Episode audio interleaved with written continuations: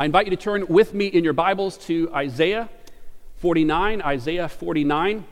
As we look here at the first seven verses of Isaiah, we're considering together today the idea that God is calling us, has called us to a global mission.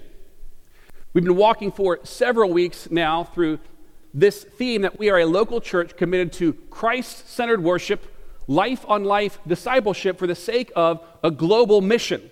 And it's this last part that we're going to consider together today as we consider the mission that God calls us to. So we've worked our way entirely around uh, this outer circle here to a global mission. And today in this text, we're going to see this central idea that we are here to make disciple, to make disciples of all peoples. God calls us to be disciples who make disciples, who share the love of Jesus with those around us. So I'll begin reading now in Isaiah 49, verse 1.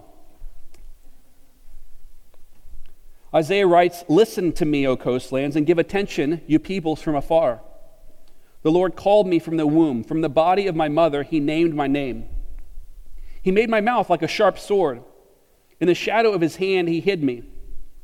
He made me a polished arrow. In his quiver, he hid me away. And he said to me, You are my servant Israel, in whom I will be glorified. But I said, I have labored in vain. I have spent my strength for nothing in vanity, yet surely my right is with the Lord, and my recompense with my God. And now the Lord says, He who formed me from the womb to be his servant, to bring Jacob back to him, and that Israel might be gathered to him. For I am honored in the eyes of the Lord, and my God has become my strength. He says, It is too light a thing that you should be my servant to raise up the tribes of Jacob, and to bring back the preserved of Israel. I will make you as a light for the nations, that my salvation may reach to the end of the earth. Thus says the Lord, the Redeemer of Israel and his Holy One, to one deeply despised, abhorred by the nation, the servant of rulers. Kings shall see and arise, princes, and they shall prostrate themselves because of the Lord who is faithful, the Holy One of Israel who has chosen you. Now, if we got any kids left in here this morning, I know your parents tell you not to bring toys to church, but I brought one with me this morning. In fact, this is a, a fairly recent acquisition in our house. This week we stopped by uh, the Troy Herndon Insurance Agency, and all of our kids walked out with one of these. Now, I got to say, you know, if you all stop by, I'm not promising that you'll get one of these. If you're not under the age of 10, I don't know if, you know, if that applies to you, but each of our kids walked out with, with a foam football. And I was thinking about this, this Nerf ball, and I was thinking about life. You know, we kind of walk through life and we think of ourselves as kind of, I don't know, formed or shaped or kind of, I don't know, who we are. And yet, what happens to us over time is that life tends to, to, to press in on us, doesn't it? You know, there's, there's work pressure, then there's financial pressure, and then relational pressure. And what happens is our view of the world becomes compressed it becomes a shadow of what it's supposed to be. It becomes a misshapen, kind of twisted view of the world, and suddenly we begin to view life through pain and heartache and through all of these things that are compressing our lives.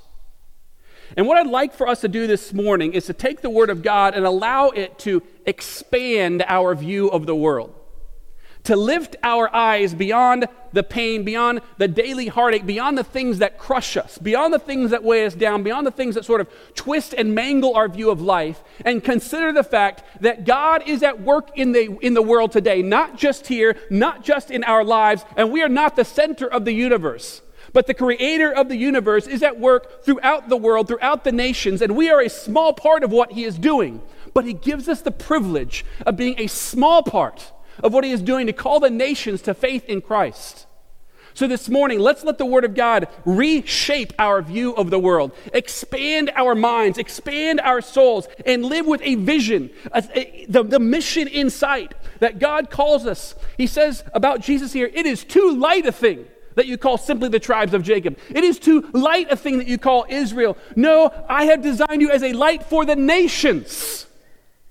And we are here to make the name of Jesus known in our little corner of the world, to be a little part of this grand and glorious mission to call people to faith in Christ. Now, you may not know Isaiah 49, but Those who study the Bible and see how it connects often call this the Great Commission of the Old Testament. So, the passage that T.O. read for us a little while ago, if you, if you aren't familiar with that, it's commonly called the Great Commission. In other words, at the end of his life here on earth, before he ascends back into heaven, Jesus gives his disciples a mission. He commissions them to reach the world with the good news that Jesus Christ died to save sinners. That's the commission. Well, here in Isaiah, we have the Old Testament form of the Great Commission. Isaiah 49 is one of four servant songs that we have in Isaiah. So, Isaiah 42, Isaiah 49, Isaiah 50, and then chapters 52 and 53. Now, those are the most famous because often, kind of before Easter, we'll think of Isaiah 53. That, that God sent Jesus to become a man of sorrows. He, he knows grief. He's acquainted with grief. And there's the famous passage All we like sheep have gone astray. We have turned everyone to, a, to his own way, and, and the Lord has laid on Jesus the iniquity of us all. Isaiah 53 is quoted frequently in the New Testament. Seven times the most famous of which is in Romans 10. Perhaps you know these words. How then will they call on him in whom they have not believed? And how are they to believe in him of whom they have never heard? And how are they to hear without someone preaching? And how are they to preach unless they are sent? As it is written, how beautiful are the feet of those who preach the good news. Paul wrote those words, but those aren't Paul's words. Paul quotes those from Isaiah 53. So, what we're seeing here in Isaiah 49, this First, the second of these four servant songs is the idea that Jesus came not just with, with a small mission, but with a global mission to redeem people from every corner of the globe for his name, to in love reach into the world, to a dying, lost world, and save sinners in need of grace. Isaiah 49 is ultimately about calling people to faith in Christ. So we're going to trek through this and see how it is the Lord works through his servant, Jesus. In verses 1 to 4, we see the servant's call. We see immediately that this call is global in its focus. Verse 2 Listen to me, O coastlands, give attention, peoples from afar. So, so, what the writer is doing here is he's calling attention from every corner of the globe. He's saying, Listen to me, listen to what I have to say. This isn't something new. This is something that God has planned before the foundation of the world. Verse 1 The Lord called me from the womb, from the body of my mother, He named my name. Before Jesus was ever born of Mary, God had planned this and called Jesus by name. So, what then is Jesus' mission? What does He come to do? Verse 2 tells us He is a prophet. He made my mouth like a sharp sword. This servant is a powerful preacher with a particular message. The language here is the picture of a powerful warrior, a sharp sword, a polished arrow, prepared and kept in waiting for his ministry. In Psalm 59, David is writing and he talks about his enemies. Now, David's used to hand to hand combat. He's used to, to bows and arrows, slingshots, swords, and armor. And he uses this metaphor, but, but he talks about the way his enemies' words cut him. Psalm 59 7, there they are bellowing with, bellowing with their mouths, with swords in their lips, for who they think will hear us. Swords in their lips. Have you ever heard the phrase, sticks and stones may break my bones, but words will never hurt me? That ain't true. God's word says that words can be sharp like a sword. In this case, enemies using it for evil, or in Jesus' case, his, his, his message is sharp. It cuts to the center of our heart and convicts us of our need for him. This prophet's goods words are words that cut right to the heart of the purpose of our existence. Then in verse 3, he gets this title You are my servant Israel, in whom I will be glorified. So, what we have here is something that we see a lot in Scripture. There is an initial fulfillment, and then there's an ultimate fulfillment. And so what we have here is there's this initial fulfillment, fulfillment in Israel. In other words, he says, You are my servant Israel, but then he's going to say, and that ain't it. Ultimately, this servant is Jesus Christ. So Orthodox Jews think this servant is Israel. They're half right.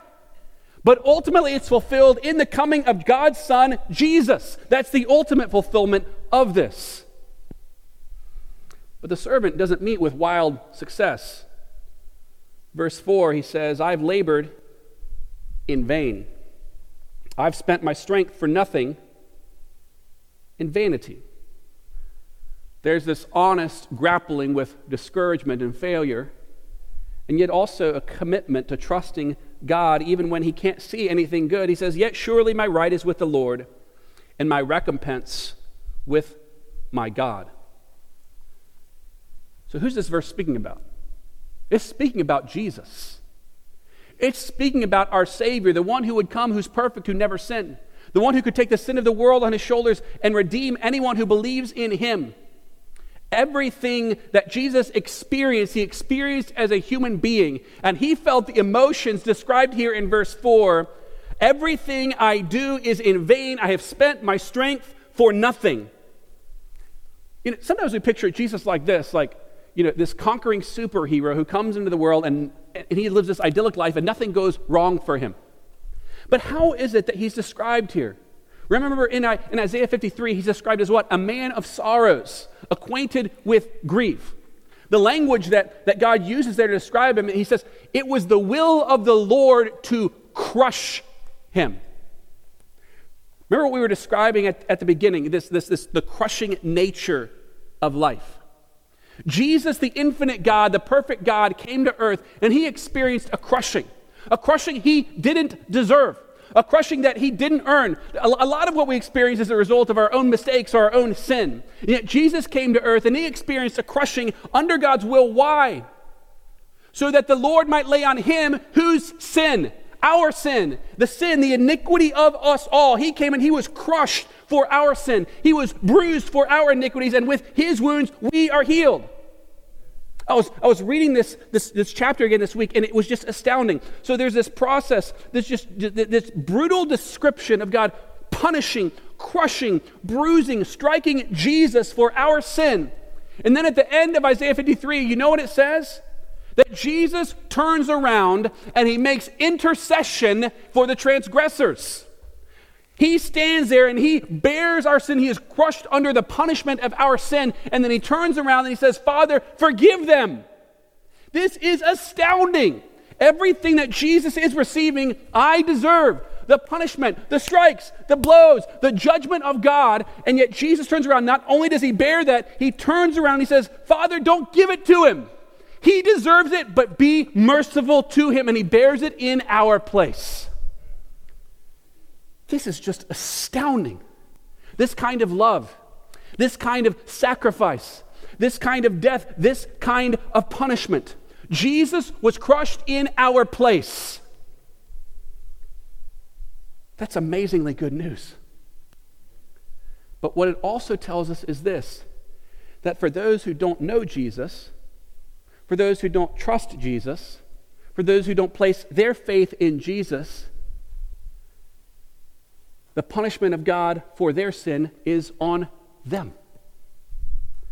And the descriptions are so terrible in Isaiah 53 because none of us are designed to carry that. We, we can't pay that. It's an infinite weight, it's a great punishment, it's a great judgment. What we sang about that we were God's enemies under the wrath of God, but now we're seated at his table is only possible through faith in Christ. God declares that his love is so great that he so loved the world that he sent his own son to die in our place. But the only people who receive this mercy, who receive this grace, are those who believe in him. Those are the ones who don't perish. Those are the ones who receive eternal life. Friend, the stakes are not small, they're great. If you are here without Christ, would you place your faith in the Son of God and you will be saved? Yet I think there's another lesson for us here. Jesus knows discouragement. I mean, the Son of God could say, I feel like my work is in vain. I have poured myself out, I have spent my strength, and I have nothing. You ever feel like that? You are giving it your best. You are pouring yourself out. At work, and no matter what you do, you feel like you're not measuring up. Or your kids, you love them, you're just trying to do your best by them, you're just trying to serve them, and no matter what you do, you can't please your kids, and it gets harder as they get older, doesn't it? And look back, and they're like, Mom and Dad, you did this and did this and this and this wrong, and you're like, Yep, and you feel like a failure. Or maybe you're in a relationship with your husband or wife, and, and no matter what you do, You cannot measure up. You can't make him happy. You can't make her happy. And there's this depressing feeling of failure. You're working hard, you're laboring, and you have nothing to show for it. God's word tells us that Jesus himself experienced this discouragement. He experienced this emotion. I mean, sometimes the most discouraging thing about being discouraged is being discouraged about being discouraged. It's like, I'm discouraged and I'm discouraged about that. And, and then it's this vicious cycle, and it feeds itself. Discouragement feeds discouragement, feeds discouragement, feeds discouragement, and you find yourself and you're, you're at the bottom of a hole, and you can see maybe, maybe, maybe somewhere up there there's some light, but you can barely see it. And you're so far down in the hole, you don't know how to climb out. So if you find yourself this morning down at this deep hole, what do you do? The first thing you do this morning is identify with Jesus because he identifies with us. He's tempted in every way like we are, yet without sin. He experienced this discouragement. He experienced this emotion. He identifies strongly with your discouragement. So look to his example who, in spite of his discouragement, what does he do? So he, he voices his discouragement. I've spent my strength for nothing. I'm here. I'm at the bottom of this dark hole. There's no hope. What do I do? And then he proclaims this Yet surely my right is with the Lord. When you're down at the bottom of that hole, if you look to yourself, you will be crushed. And yet, Isaiah 53 tells us it was God's will to crush Jesus so that we might not be crushed. So, what should we do? We should look to the example of Christ, who in this moment, when, when all is compressing, when, when life is compressing in, what do we tend to do? We tend to look inward, don't we? We tend to look how we feel. We tend to look at our emotions. We tend to look to this, this sense of personal discouragement. What do I do? God, I feel so terrible. And yet, what does Jesus do? He looks to the Lord. Yet surely my right is with the Lord, he says. Our confidence is in the Lord. His own right arm provided salvation. The Lord is my salvation. Whom then shall I fear? We look to God in this moment to deliver us from something we can never deliver us from. We can't deliver ourselves. So when you're discouraged that you're discouraged, look to Christ who rested in the Lord. It's what Hebrews 12 tells us. Run your race with patience, looking to Jesus, the author and finisher of our faith, who, for the joy that was set before him, endured the cross itself despised the shame, and is now set down at the right hand of the throne of God. If you get your eyes on yourself, you will die. But fix your eyes on him who has run before you. And the author of Hebrews says right after this, You have not yet resisted to the point of shedding your blood, but Jesus did. Look to him. So, this is his call. What is the servant's mission? We see this in verses 5 and 6. I love how these verses reveal the, the plan of God. Verse 5 tells us that God works to bring Israel to him. So God is working to call a people to worship him, and he works through prophets, priests, and kings to call Israel. But Isaiah 48 tells us that Israel has already failed in their worship. God calls them to worship, and yet they've already failed. Isaiah 40, 48, verse 1 Those who are called by the name of Israel confess the God of Israel, but not in truth or right. In other words, there's this, there's this hypocrisy. They say, oh, yeah, we're worshipers of the true God, but their life doesn't match up. They don't live in a way that shows that, that this God is their God. So God has this mission of calling people to himself, and he's been doing this through, throughout history. From Adam to Noah to Abraham to Moses to David to Jesus, God is calling people to worship him. He's calling first a family, and then he calls a nation, and now he calls all peoples to worship him sometimes our, our tendency is to, is to view the Bible as just kind of like you got this one part that's, you know, the new part's kind of hard to understand, the old part's really, really, really hard to understand. And so we kind of create this, this division in the Word of God. I know y'all, y'all won't be able to concentrate on anything after that ball fell off, but hang with me here.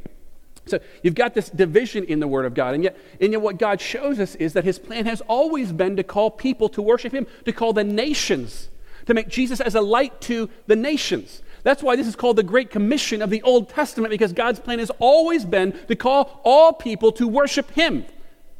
We see it most clearly in the New Testament, but it's here in the Old Testament.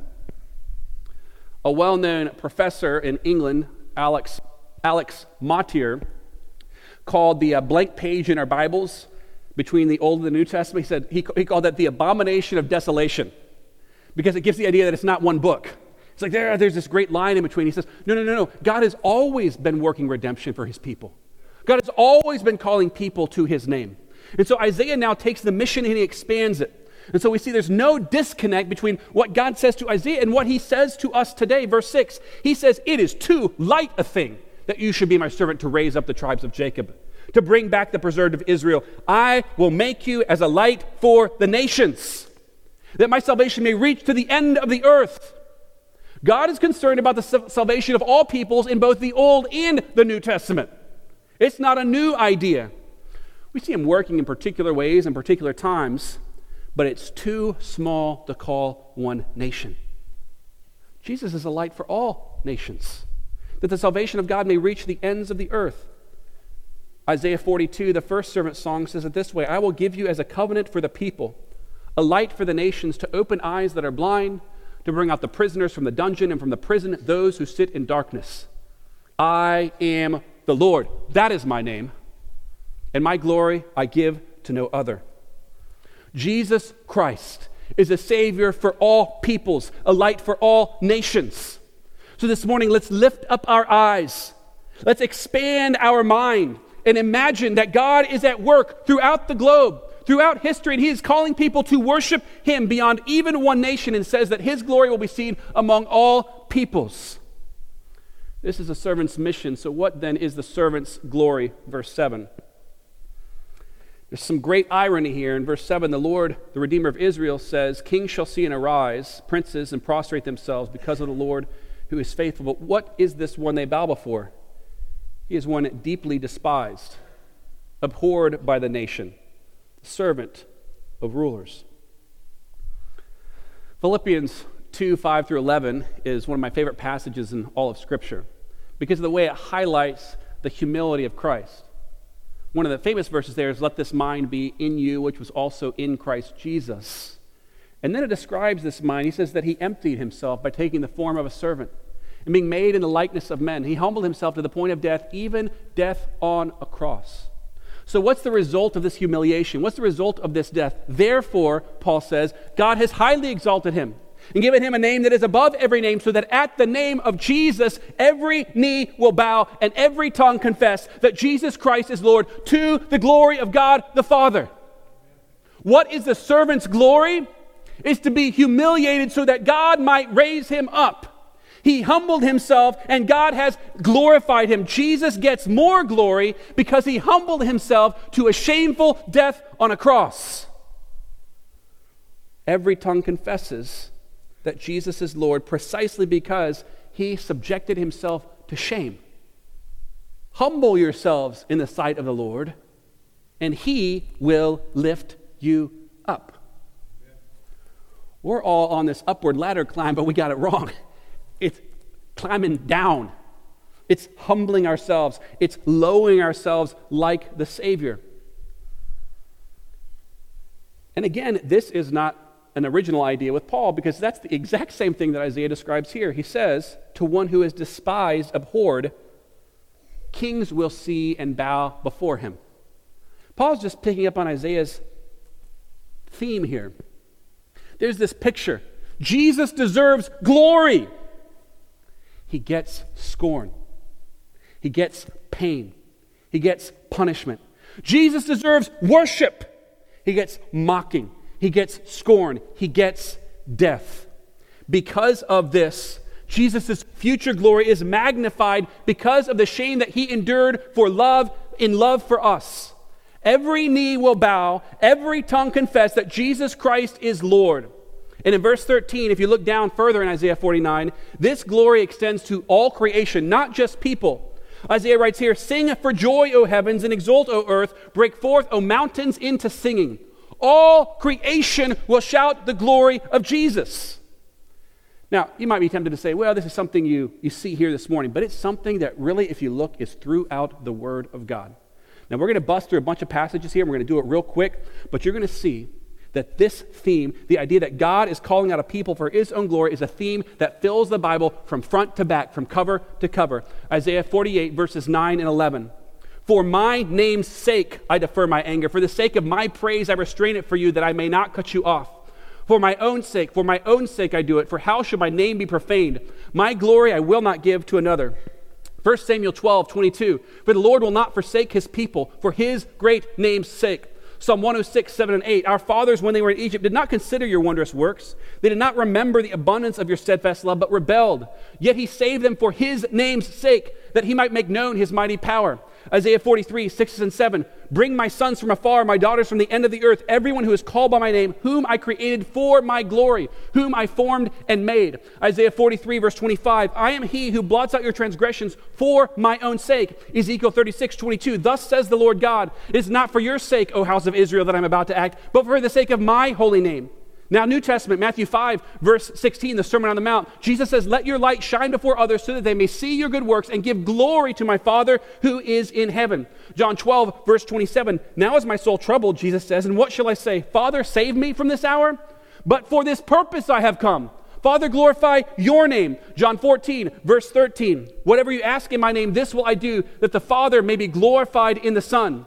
John 17, 24, Jesus' high priestly prayer Father, I desire that they also, whom you have given me, may be with me where I am, to see my glory that you have given me, because you loved me before the foundation of the world. Well, what about this verse? One of the most well known verses in all of Scripture. All have sinned and fall short of the glory of God. Romans 11, 36, for from him and through him and to him are all things. To him be glory forever. Amen. Or 1 Corinthians 10, 31, whether you eat or drink or whatever you do, do all to the glory of God. Or what about when we get to the end of time, we get to the book of Revelation? By your blood, you ransom people for God from every tribe and language and people and nation. To him who sits on the throne and to the Lamb be blessing and honor and glory and might forever and ever. Revelation 21 23. The city has no need of sun or moon to shine on it, for the glory of God gives it light, and its lamp is the Lamb. This is a small sampling of what God has to say about our purpose. We exist for God's glory and God's glory alone. We are here to worship Him, to make Him known, and to call people to the worship of Him. We exist to call people to the worship of this God. Do you doubt it? Open your Bible and read. It is there. God calls us all to this mission, and this means that we make disciples of all peoples. How does God do this? This is John 3:16. God loving the world, sending his Son, so that whoever believes in him will not perish, but have everlasting life. And what do we spend our life doing? Ultimately, worshiping him. It's what God calls us to. So, what then does this mean for us? First, global missions is central to our mission as a church. It's not something separate or distinct. God calls us to reach the nations. So we seek out strategic partnerships, ways that we can be involved in doing this. We prioritize establishing, growing, and strengthening local churches here in the U.S. and around the world. We do this in part through some ladies named Lottie and Annie and Janie, Lottie Moon and Annie Armstrong and Janie Chapman. But this isn't something that we merely pay others to do, that's a part of it. But missions is so much more than simply paying someone else to reach the nations. It's us carrying this light, it's us shining this light. We all engage in this work. And we pray not only will God enable us to do this here, but we pray that God calls people, young men, young women, old men, old women, to reach the nations for the sake of His name, to spread the, the harvest to the, cor- the farthest corners of the globe and spread the good news of Jesus. Might God be calling you to reach the nations for Christ. He calls all of us to reach the people around us. Secondly, we prioritize equipping and mobilizing disciples over rather than attractional events. If you're not seeing it, history and culture have shifted a lot in the last 10 to 15 years. But if you track it back, it, go, it goes back much further than that. So, kind of what you might call the de Christianization or post Christian world has gone from continental Europe to the UK, from the UK to the US, and it's gone from big cities to little cities, and it's going everywhere. We, we live in post Christian Western civilization. The world around us has changed. Now, we can respond to this by saying, What a terrible world we live in. But Jesus saw that as a harvest field, white, ready for opportunity. It's the same world the early church faced, a world that was hostile to their message of repentance and faith in Jesus. Often, our way of reaching the nations, our way of reaching our community, is built around the idea that our culture shares a Christian worldview. This ain't true. Just go sit in any shop and talk with someone who's not familiar with your worldview. They don't have the same preconceptions. It was once true that there were a lot of similarities. It, it's not true anymore.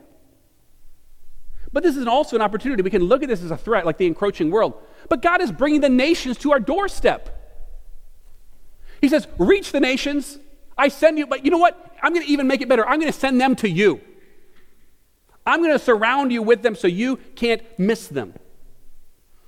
Peter Drucker passed away, I don't know, a decade or so ago, but he's a well known um, leadership executive expert in the 20th century. He wrote a book called something like, I don't know, The Excellent or outstanding executive. He, he, wrote a bunch of these books. But when he immigrated to the United States, he's from Austria originally. He came ultimately through UK and Germany. But he tried to buy a house in New York City. When he sat down with a banker, the banker said, Well, um, who recommends you? You know, what, what priest, rabbi, pastor recommends you? And he's, you know, from Europe. And he's like, Well, why do you need to know that? And he said, Well, why would we trust someone who wasn't religious? Can you imagine sitting down like on your bank application now you have to have like a recommendation from me? Like we're far removed from this world. The world around us has shifted rather quickly, and yet the church is built around the idea of attractionalism that there's this similarity, and if we just kind of build it, they will come. And so we do events, and events are good, but, but they aren't really the core of our discipleship. They aren't the core of how we reach the nations. Fall Festival, Easter egg hunts, VBS, these are wonderful tools. But the front door to the church is no longer putting up a billboard and hoping that people come in the door. It's people connecting with people, it's equipping the church to be the church on mission, disciples who make disciples. A lot of what we think of as outreach, because historically it has been, a lot of what we think of as outreach is now a way for us to hang out together, and that's encouraging. And that's good. It's, it's not a bad thing. Those are good things. But they're not reaching the world for Christ. So, how do we begin to do this? Thirdly, every part of our lives must be hospitable and gospel focused. The early church gathered for worship and they invited other people into their lives and homes. Biblical hospitality is spirit empowered, gospel fueled love for strangers that's intended to draw them into a relationship with Christ. So rather than thinking events, think inviting people into your life, inviting people into your home, sitting down with them over, I don't know, a coffee or lunch, or a conversation at the gym. And let's face it, as a church, we've got to invest resources here. We're an easy church to find and a hard place to get into. Have, have, have, you, have you put on your like first time visitor hat lately? It ain't easy to find your way around this maze. It's like dropping in a corn maze and finding your way out. So we've got to stop caring who's sitting in our seat. Sometimes people say, Oh, are we sitting in your seat? Say, we don't got seats. Like, is there a seat available? We'll sit there. It's a good thing if someone's sitting in your seat. Amen. It means someone who don't know the rules is here. It means there's someone new who walked in the door and they didn't see your name carved in there, etched in there. That's a good thing. So when people say, You expect us to talk to the people here? Yes. That's why we're here. We're here to welcome the people who are here. Now, I get there are introverts and extroverts. We got these in our house, and they relate to people in different ways. I'm not saying everyone has to be greeter, hey, hey, hey, hey. That's not what I'm talking about. I'm talking about building a culture that intentionally welcomes and expects people who haven't always been here, people who don't know the rigmarole. It's a good thing to have someone sitting in your seat. If all these seats fill up, that's a good problem to have. Right? Fourthly, we can overcomplicate this, but I think it's best if we keep evangelism simple. Pray, meet people, and tell them about Jesus. One reason we share the gospel in every sermon is so that non Christians who come will hear the gospel clearly. But we also do this to equip believers with the gospel. Now, I've done a number of evangelism classes and programs in my life, and they can be helpful, helpful in giving tools. But in the end, it comes down to having a personal relationship with Christ and then sharing that with other people. It's, it's really pretty simple. Now, it's hard, but it's simple. Now, a lot of y'all know I went to a Reformed seminary. The first class I sat down in there was a class on evangelism. Now, we could sit there and learn all kinds of theories about evangelism. You know what the hardest thing in that class was? The teacher saying, Go out, find someone who doesn't know Jesus, and have a conversation with that person about Jesus. It's not that we don't know enough. We know it, we just hesitate to do it because of fear. Let's share Jesus. We love our place and we seek to be welcoming to outsiders, but we have to share Christ. We have to get across that barrier. And fifthly, and this may be the most controversial, I don't intend it to be, but we also believe in the power of the gospel for racial reconciliation. Now, look, this isn't about quotas. I don't believe in that sort of thing. It's about missions. It's about reaching the people God brings to our door. Ephesians teaches us that the gospel compels us to be reconciled as people of different races. Heard someone saying in Sunday school this morning, it's true. It's not black, white, it's people worshiping God together. But there are particular obstacles culturally here what if God did something so unimaginably beautiful that it became a normal thing, not an unexpected thing for people of different backgrounds and ethnicities to worship God together? Where we didn't have separate places of worship. Where 11 o'clock, or in our case 10:15 Sunday morning, weren't the most segregated hour on earth. What if we each died to ourselves to serve others? We're not seeking to, a particular quota, but seeking to be the kind of congregation that welcomes all people. Now, look, I've only been here 15 months, but I know from people sitting here and stories you've shared that this has not always been the case here. I know the first time that someone of a different race joined this church, it was hard for some people here. And I get that, and, and, I, and I get that there are generational differences. But if Jesus welcomes all people, we will too. We make disciples of all peoples because Jesus calls his people from all peoples. So let's take a moment now, respond to the word in repentance and faith, and ask God to make us a hospitable, welcoming, gospel preaching congregation. Let's pray, talk to him now.